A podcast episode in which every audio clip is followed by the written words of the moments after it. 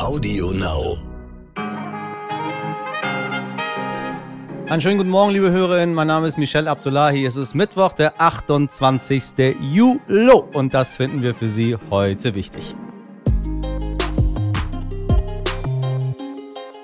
Die Landesregierung in Baden-Württemberg will ein Vorbild in Sachen Klimaschutz werden. Verkehrsminister Winfried Herrmann erklärt mir, warum trotzdem nicht jede und jeder das Auto abschaffen muss. Das mal auf die Frage, Klimaschutz kann man sich nur mit viel Luxus leisten. Hören Sie mal heute genau hin. Und eine Frage, die sich viele von Ihnen wahrscheinlich nicht gestellt haben, aber heute die Antwort bekommen. Wie hat sich eigentlich der Drogenhandel in der Corona-Pandemie entwickelt? Das Bundeskriminalamt hat einen Bericht dazu veröffentlicht.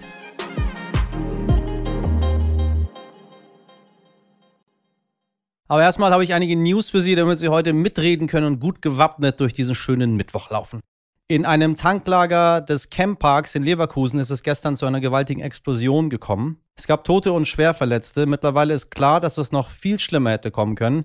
Denn nach Angaben des nordrhein-westfälischen Innenministers Herbert Reul bestand nämlich auch bei einem zweiten Tank Explosionsgefahr. Dieser habe 100.000 Liter hochentzündliche, giftige Abfallstoffe enthalten, so Reul. Die Ursache für die gewaltige Explosion war gestern Abend noch unklar. Bayerns Ministerpräsident Markus Söder fordert mit Blick auf eine mögliche vierte Corona-Welle ein schnelles Handeln. Er kritisiert den Vorschlag von Bundesgesundheitsminister Jens Spahn, erst ab dem 11. September alle HeimkehrerInnen auf das Virus zu testen. Dies sei einfach zu spät, da die Sommerferien dann in den meisten Bundesländern schon zu Ende seien. Das sagte Söder gestern nach einer Sitzung des bayerischen Kabinetts. Er fordert eine klare Strategie gegen eine vierte Corona-Welle wie viel gefordert wird in letzter Zeit, ne? Und jeder widerspricht dem anderen. Super.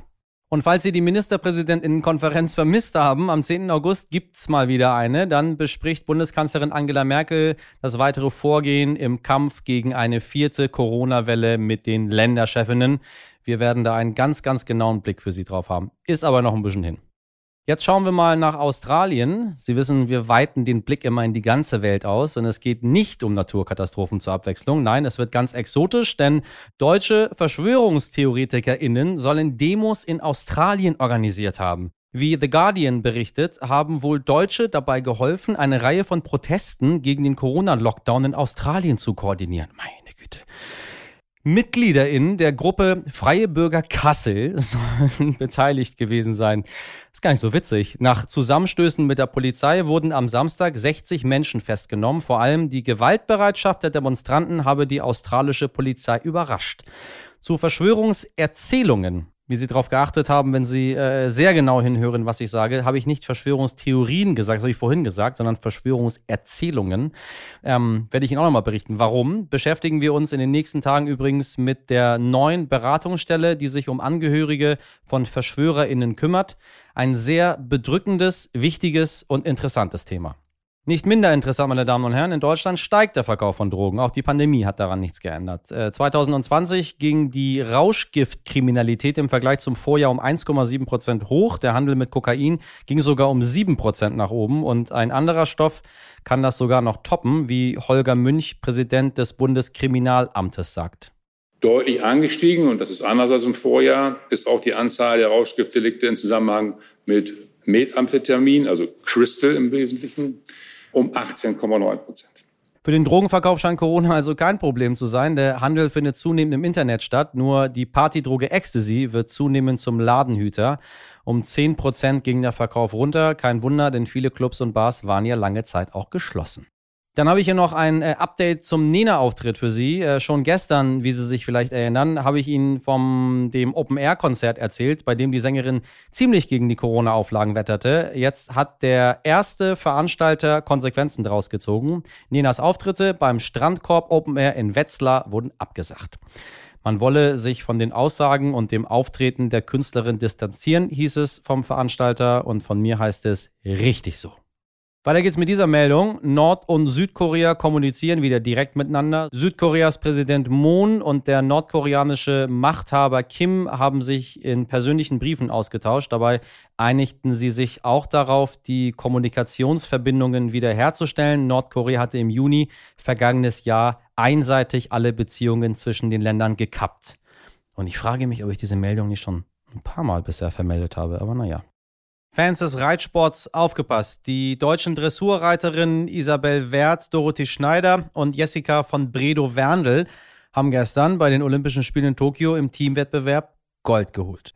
Wenn Sie sich jetzt fragen, warum erzählt der Michel mir das? Der hat in diesem Podcast doch noch nie über den Reitsport gesprochen. Dann sage ich Ihnen, ja, Sie haben ja recht. Aber erstens ist gerade Olympia und da interessiere ich mich für alle Sportarten. Und zweitens äh, finde ich es wahnsinnig beeindruckend, dass mit Isabel Wert und Dorothee Schneider zwei Reiterinnen im Team dabei waren, die beide sage und schreibe 52 Jahre alt sind. In dem Alter nochmal olympisches Gold zu holen, das kann sich wirklich sehen lassen. Zumal es für Isabel Wert bereits die insgesamt siebte olympische Goldmedaille ist.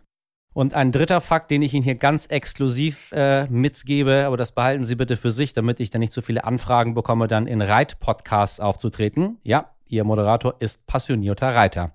Als seine Schwester nämlich äh, in jungen Jahren reiten gehen wollte, sagte der Vater, nein, da muss der Michel mit, weil ich habe keinen Bock, da immer, dass du da alleine hingehst, da brauchst du eine Begleitung. So. Und der bringt dich dahin und wieder zurück. Meine Schwester hat dann, glaube ich, nach zweimal aufgehört zu reiten. Wir hatten das Geld aber schon bezahlt, also musste ich ran. Und dann bin ich dann irgendwann tatsächlich bis in Turniere vorgeritten. Meine Damen und Herren, können Sie sich noch an Ihr allererstes Auto erinnern? Ich jedenfalls schon. Es war ein auberginefarbener Opel Vectra, der nicht ganz so gut funktioniert hat. Ich musste mit durch die Seitentür einsteigen und ach, ich vermisse ihn ein bisschen. So, ja, es hat schon einen nostalgischen Wert für, für, für alle, glaube ich, die so ein bisschen älter sind. Heute ist es ja nicht mehr so. So, jetzt mal die andere Frage. Können Sie sich vorstellen, bald vielleicht gar kein Auto mehr zu besitzen? Oder haben Sie sogar, so wie ich aktuell, schon gar keins mehr, um das Klima zu schützen? Wobei ich ganz ehrlich bin, möchte ich nicht klugscheißen. Ich habe das nicht, weil ich das Klima äh, unbedingt schützen möchte. Auch natürlich, aber ich brauche einfach momentan keins. Die grün geführte Landesregierung in Baden-Württemberg will das Bundesland in den nächsten Jahren zum internationalen Vorbild beim Klimaschutz machen und einen wichtigen Teil dazu beitragen soll auch Verkehrsminister Winfried Herrmann. Ich habe mit ihm sehr intensiv darüber gesprochen, was es für eine nachhaltige Verkehrswende braucht und ich habe ihn auch nach seinem ersten Auto gefragt. Und ich habe ihn, ich glaube, die Fragen gestellt, die er nicht so häufig gestellt bekommt, weil ich es leid bin, dass man bei diesem Thema immer so ein bisschen bla bla bla macht. Ich hoffe, das Gespräch gefällt Ihnen. Herr Herrmann, ich grüße Sie. Wissen Sie noch, was Sie 2011 gesagt haben, als Sie angetreten sind? Na, da habe ich viel gesagt. Sie haben gesagt, Sie wollen keine Politik gegen die Autoindustrie machen. Die Zukunft lege jedoch nicht in der libidinösen Form des Autofahrens. Was ist eine libidinöse Form des Autofahrens? Ja, das ist, wenn man relativ irrational ins Auto hockt, obwohl es andere Transportmittel gibt, die besser sind und schneller. Und hat Ihnen damals aber ganz schön viel Kritik eingebracht. Ja, das ist so. Ähm, viele haben mich am Anfang versucht ähm, zu labeln als Fahrradfahrer, Autohasser und, und so weiter. Aber ich glaube, die, die mich jetzt ähm, zehn Jahre beobachtet haben, konnten ziemlich gut feststellen, dass ich ähm, eine moderne Mobilitätspolitik gemacht habe. Natürlich was für Fahrradfahrer getan habe und für Fußgängerinnen, aber in gleicher Weise auch für moderne Mobilität auf der Straße mit Autos, mit Elektroautos, Ladeinfrastruktur und natürlich öffentliche Verkehrspolitik. Das alles zusammen macht Sinn. Und die Förderung nur des Autofahrens oder des schnellen Autofahrens und äh, nur die Liebe zum Autofahren zu fördern, das habe ich allerdings nicht gemacht. Erzählen Sie uns mal von Ihrem ersten Auto. Na gut, das war eine völlig andere Zeit. Ich bin groß geworden sozusagen in der Sehnsucht nach dem eigenen Auto, habe den Tag kaum erwarten können, bis nicht nur Sie, nicht nur Sie, ich auch.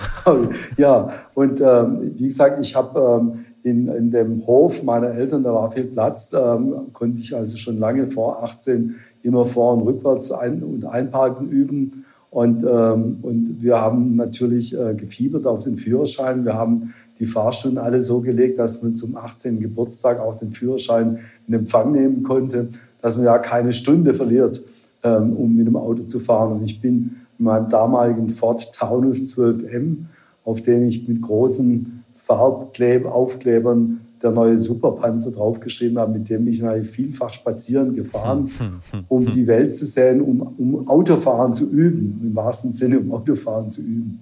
3.5.1999. Ich weiß sogar noch, an welchem Tag ich meinen Führerschein gemacht habe ist ein, ein äh, Datum, was sich mir äh, auch eingebrannt hat. Das ist gar nicht so unähnlich. Aber wann hat sich denn äh, Ihr Blick auf das Auto gewandelt? Eigentlich während der Studienzeit. Ich meine, da war es schon mal so, dass wir sind, ähm, wir waren mehrere Studenten, die zusammengezogen sind in der Wohngemeinschaft und haben dann festgestellt, so ein Unsinn, wir haben, wir haben fünf Autos gehabt und äh, schon damals waren die, die Parkplätze knapp. Und an die Uni ist man eigentlich auch nicht mit dem Auto gekommen, weil es keine Parkplätze gab. Also ist man mit dem Fahrrad gefahren. Und dann hat man sich gesagt, also Leute, es wäre doch gut, wenn wir mindestens die Hälfte abschaffen würden. Und dann teilen wir uns die Autos und die Kosten, führen ein Fahrtenbuch ein. Und man könnte auch sagen, damit war die erste, das erste Carsharing-Modell gestartet. In meinem Buch habe ich ja verarbeitet, wie ich sozusagen Verkehr erlebt habe, wie ich in, in eine bestimmte Welt reingekommen ist, die halt automobil war. Ja. Den Niedergang der Eisenbahn habe ich erlebt und auch den Niedergang des Fahrrads habe ich erlebt. Und, ähm, und gleichzeitig habe ich auch äh, beim Schreiben gemerkt, die Veränderungen, die jetzt in meiner Kindheit, in meiner Jugend stattgefunden haben, ich sage mal ganz grob, weg vom Pferd hin zum LKW oder weg vom Fahrrad hin zum Auto. Ähm, das, die Veränderungen waren viel gewaltiger als das, was wir heute tun müssen. Ähm, viele, wir können sozusagen ins gleiche Auto einsteigen, das hat halt einen Elektromotor. Also ja. wer da so tut, als wäre das alles eine Zumutung, angesichts der Risiken, die wir heute haben durch den Klimawandel, also der hat wirklich den Schuss noch nicht gehört. Und äh, ich bin ja froh, dass immer mehr Leute erkennen, dass wir schon was tun müssen, wenn wir unseren Planeten bewahren wollen, wenn wir auch unseren Kindern noch was geben wollen dann müssen wir uns halt verändern. Und eigentlich ist die Geschichte des Verkehrs und Mobilitäts eine permanente Veränderungsgeschichte wenn wir es dann noch schaffen, äh, die Rohstoffe für die Autobatterien und alle anderen Akkus, die wir nutzen, äh, sauber abzubauen und nicht die äh, Länder, aus denen es kommt, auszubeuten, dann haben wir es geschafft. Aber das, das ist nochmal ein anderes großes Fass, was mir persönlich sehr viel Sorge bereitet. Ich war nämlich dort, ich habe mir das im Kongo angeschaut, was dort passiert. Ja, also das glaube ich auch, dass es natürlich zwingend ist, dass die Rohstoffe müssen ähm, ökologisch verantwortbar und auch sozial verträglich abgebaut werden. Und wir müssen auch sorgfältig mit diesen Materialien umgehen, nicht alles wegwerfen, sondern recyceln. Das, also die, diese Elektromobilität heißt auch Aufbau einer ganz neuen Recyclingwirtschaft in diesem Bereich. Ja. Und aber man muss allerdings dazu sagen, ich höre das Argument ja häufig von den Freunden der fossilen Mobilität, wo ich dann sagen muss, also mir ist nicht bekannt, dass das Öl von reinen Jungfrauen unter demokratischen Bedingungen ähm, ökologisch einwandfrei geschöpft wird. Ja? Ja, aber immerhin wird es von, von, also ich kann Ihnen zumindest aus dem Iran sagen, immerhin sind das ganz normale Arbeiter, die ganz normal bezahlt werden, wenn sie am Persischen Golf das Öl äh, in äh, Ahvaz und Abadan aus der Erde rausholen. Aber die kongolesischen Kinder. Aber die Sauereien, die die Ölwirtschaft aber angerichtet hat weltweit, brauchen wir nicht drüber zu reden, haben Sie absolut recht. Ja. Das ist natürlich. Aber ich meine, wenn es jetzt um die, um die Arbeitsbedingungen geht, ist es tatsächlich, äh, also wenn ich jetzt nur mal für die äh, National Iranian Oil Company sprechen darf, ja. äh, sind die anders als was im Kongo dort mit, äh, mit Kindern passiert und wie die Chinesen den afrikanischen Kontinent ausbeuten. Das sind doch verschiedene Dinge. Allerdings, ja. Und, aber das bleibt die Herausforderung, weil sonst haben wir auch mit, mit Zitronen gehandelt, wenn die neue Mobilität eigentlich nur in der Stadt, wo man fährt, sauber ist und dahinter ist viel sozialer und ökologischer Dreck, den man ausblendet. Das darf nicht sein. Absolut, absolut. Deswegen muss sozusagen die gesamte Kette ähm, einer Produktion und eines Produktes angeschaut werden und dann, dann erst kann man sagen, ob es nachhaltig ist. Ich bin ja auch so ein Mensch, der hier ähm, auf sein Auto immer weiter verzichtet und mit, mit Carsharing und mit dem Roller und zu Fuß und so weiter. Äh, das können viele Menschen sich in Deutschland nicht leisten. Nicht alle leben irgendwie im Herzen einer Großstadt, äh, wo sie fünf Minuten von ihrer, von ihrer Arbeitsstelle äh, entfernt sind. Äh, können Sie verstehen, dass Menschen ihr Auto nicht einfach so aufgeben wollen? Ja, natürlich, weil ich ja selber auch schon in so einer Lebenssituation war und weil ich das ja auch beobachte. Ich rede ja auch mit vielen Leuten. Man sieht ja auch, völlig unterschiedliche Lebenssituationen und, und Bedürfnisse. Auch wenn man jetzt zum Beispiel jemanden in der Familie hat, den man halt zum Arzt fahren muss, weil er eben nicht mehr gut laufen kann oder ganz schlecht laufen kann. Äh, da braucht man natürlich, kann man nicht irgendwie sagen, dann komme komm ich halt mit der Straßenbahn. Nein, das geht dann nicht. Das ist ja völlig klar. Aber das sind ja keine Argumente für das Generelle, sondern ähm, es gibt eben viele Fälle, wo es anders geht. Und, ähm, und das, äh, darum geht es mir, dass die, die umsteigen können oder die Situationen, wo man eben, wo man die, auch die Wahl hat, ja, dass man dann die Wahl auch positiv mal anders wählt, ähm, in, sagen wir, in Verantwortung für, für eine gute Lebensqualität in der Stadt, ähm, keine Staus und eben auch in, Verantwortung für, für Klimaschutz. vor kurzem mal Frau Baerbock vorgerechnet, dass die, die CO2-Bepreisung, äh, die paradoxerweise äh, der Koalition von äh, Union und SPD beschlossen haben, die Spritpreise um 16 Cent erhöht wird. Das hat, so ich mich erinnere, für einen Aufschrei gesorgt. Die kleinen ArbeiterInnen, kleinen Anführungszeichen, die KrankenpflegerInnen, PendlerInnen, das würde die alle ruinieren. Äh, wie teuer muss Sprit sein? Naja, also erstmal muss ich was sagen zu, dieser, zu der Spritdebatte. Die ist ja in Deutschland auch ziemlich irrational. Wir hatten jetzt über viele Jahre ganz niedrige Spritpreise, äh, fast über zehn Jahre weg. Wir haben praktisch im letzten Jahr Spritpreise gehabt wie vor zehn Jahren. Und ähm, jetzt gehen sie ziemlich hoch, aber übrigens bevor ähm, der CO2-Preis eingeführt worden ist. Also und zwar deutlich höher als das, was der CO2-Preis ähm, dann an, an, Wirkung hat. Und da muss ich schon sagen, allen muss klar sein, ähm, dass die Verschmutzung von Umwelt und natürlich auch von die Gefährdung von Klima, dass die dann in Rechnung gestellt werden muss. Und das ist ja der Grundgedanke der CO2-Bepreisung, die ja inzwischen Konsens ist. Also da brauchen wir nicht drüber streiten. Es ist ja nur peinlich, dass die einen auf den anderen zeigen, wenn der mal das in, in, in Cent ausrechnet, was es bedeutet. Also, aber ich will da auch niemand bedrohen. Es ist völlig klar, dass wir die Verkehrswende nur schaffen, wenn wir sie sozial verträglich machen. Das heißt, äh, wir brauchen eine Kompensation für die, die eben nicht einfach umsteigen können auf öffentlichen Verkehr. Und wir brauchen insgesamt, ähm, das geht ja auch bei den Heizkosten und so weiter, wir müssen den, den Preis äh, für, für die fossile Verbrennung, die das Klima gefährdet, der wird steigen und dazu brauchen wir dann auch Kompensationen, etwa im Strombereich oder eben das sogenannte Energiegeld, was die Grünen vorschlagen, dass man da eine Kompensation macht ja. und damit irgendeinen sozialen Ausgleich schafft. Das Heiligste, glaube ich, was wir in Deutschland haben, ist das Tempolimit. Ich bin persönlich ein sehr großer Fan davon, dass wir nicht so schnell fahren dürfen, wie wir wollen, weil ich das das unentspannteste auf der Welt finde, wenn dort jemand einen einfach so links mit, weiß ich nicht, Tempo 280 äh, überholt. Äh, letztendlich wissen wir auch, dass das Tempolimit eine Scheindebatte ist, wenn es um den CO2-Ausstoß geht. Also so die Studien, die ich habe, es sagt, dass etwa ungefähr ein Prozent dessen, was der Verkehr insgesamt ausstößt, äh, über dieses Tempolimit eingespart werden könnte. Äh, aber sie gehen ja noch einen Ticken weiter und ich glaube gar nicht wegen des CO2-Ausstoßes, sondern wegen der Verkehrsproblematik, wegen des Verkehrsflusses und sagen, und das hat mich jetzt in den letzten Wochen erschreckt, als ich das erste Mal das gelesen habe, ähm, äh, Tempo 30 in den Innenstädten. Das habe ich einem Kollegen von mir gesagt, der mir gegenüber saß und meinte so, so ein Quatsch, äh, ich, es gibt hier Straßen, da könnte man locker 70 drauf fahren, weil da überhaupt niemand ist. Können Sie einmal sagen, äh, warum Sie der Meinung sind, dass dieses Tempo 30 so gut wäre? Also, ähm, das ist ja übrigens nicht nur eine Forderung von mir persönlich, sondern das äh, fordern äh, nicht nur die Grünen, sondern die kommunalen Spitzenverbände. Und, aber die, die Idee wird oft falsch verstanden. Also die Idee heißt ja heute, oder heute ist, sagt die Straßenverkehrsordnung, du darfst überall 50 fahren, außer in Wohngebieten, wenn da ein Schild dran ist. Ja. Und, und ähm, Tempo 30 als Grundgeschwindigkeit bedeutet als Modell, in der Stadt oder im Dorf, also in der Siedlung, gilt grundsätzlich Tempo 30. Ja. Es sei denn, auf Durchgangsstraßen oder Breitenstraßen ähm, macht man was anderes. Ja? Das heißt, eben diese gerade von Ihnen zitierte breite Straße, Durchgangsstraße, wird man dann halt Tempo 50 hinschreiben. Aha. Aber im Grunde genommen weiß man, ich bin in der Stadt und ich muss langsamer fahren. Das ist übrigens überall auf der Welt so, dass man darauf achtet, weil es auch wissenschaftliche Untersuchungen gibt, dass wenn Sie wenn Sie als Fußgänger mit einem Auto von Tempo 30 zusammenstoßen, haben Sie schon, schon im äh, 1 zu 10 die Chance, dass Sie dabei getötet werden. Ja. Wenn Sie 50 fahren, steigt die Wahrscheinlichkeit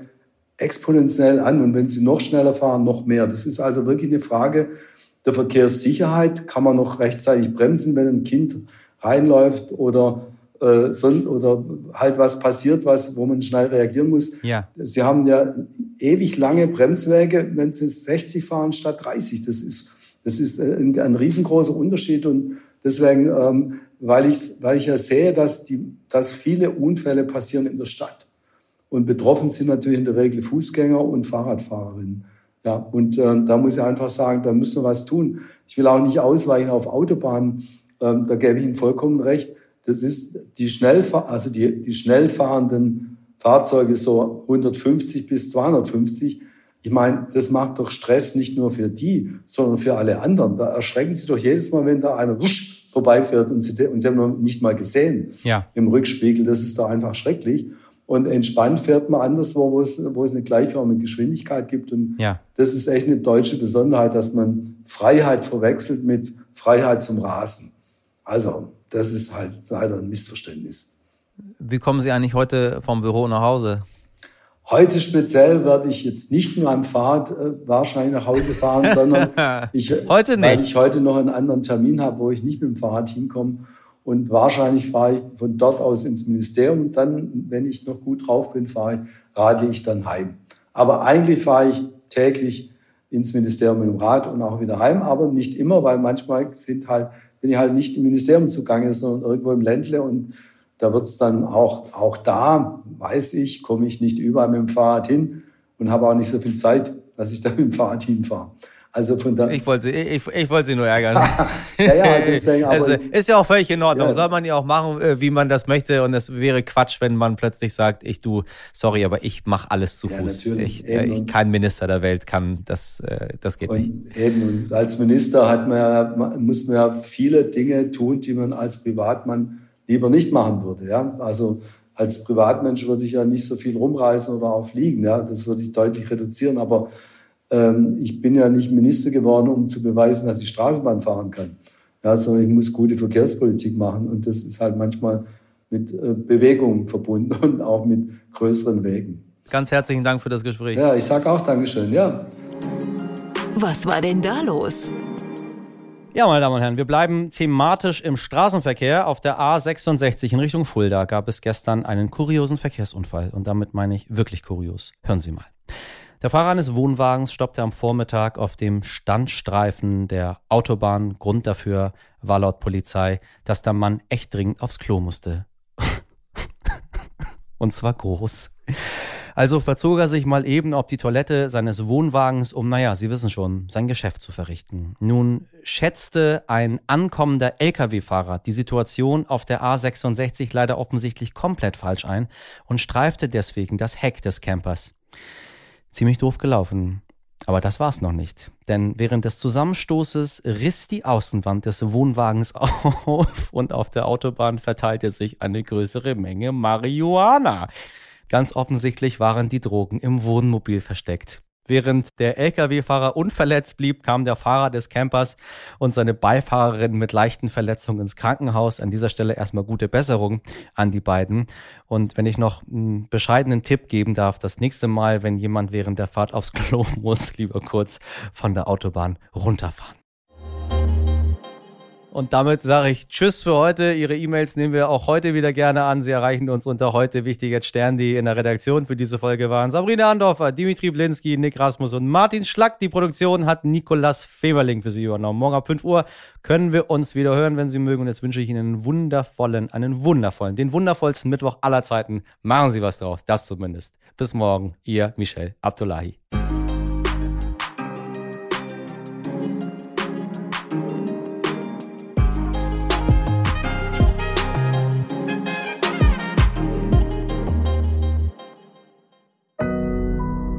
Audio Now.